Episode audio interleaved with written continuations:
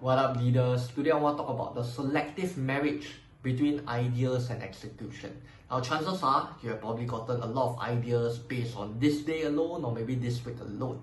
And every single time we're consuming information, like what you're, what you're saying right now, when you consume a ton of information, you got a ton of inputs, you will usually get more ideas.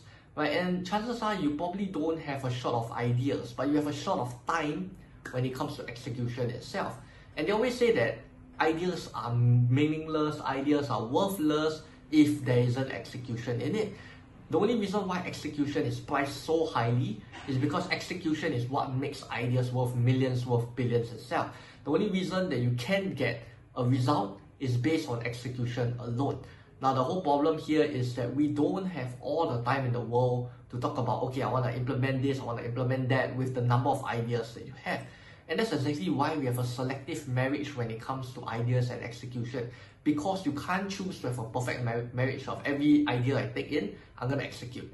Because you won't have time to execute all of them, and at some point of time, you go like, oh man, I wish I didn't use the time to go and execute on this idea itself because it's not very good.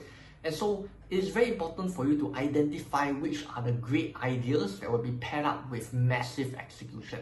Ultimately, if you don't place in your massive implementation execution, there won't be any results. Right, in this video, I want to talk about more of the relationship between ideas and execution and how to really identify that idea alone, which will be a great marriage to the amount of execution that you're placing. Now, one thing you have to understand is that with ideas, there are different forms of action and execution needed for each ideas. Some ideas are small ideas. Small ideas but require a ton of effort for you to place it. Now, there are big ideas that require maybe just a small amount of effort to place it. And then we have vice versa. We have small ideas that require small effort, big ideas that require big effort. And so the kind of ideas that you want to be focusing on first are the ideas that basically don't take much effort but gives you a ton of impact, gives you a ton of results itself.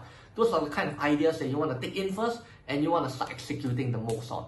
And then you followed by those that are basically uh, big ideas and big action while doing those small ideas that can give you small action. Ultimately, obviously, you don't want to have uh, small ideas that require you big action. And so the best marriage or the best selective marriage are the ones where you have big ideas that require not a lot of effort to place it. Now, once again, there is never short, uh, never a shortcut for execution. Okay, I'm just saying which kind of ideas you can prioritize first in order for you to work on in your business, in your life, or whatever it is that you do. So hopefully, this metrics is metrics itself can help you to go about identifying what kind of ideas you want to use and how you want to use them to make sure that you uh, propel your business and your life forward a lot more. So with that, make sure you keep staying real and keep leading in business and your life. Alright, if you have enjoyed this episode, do make sure to leave a review on your biggest takeaway. If you're looking for a proven system to attract high paying clients without spending a cent on ads, just head over to strategicattraction.com where you can get access to trainings and further resources. I look forward to seeing you there.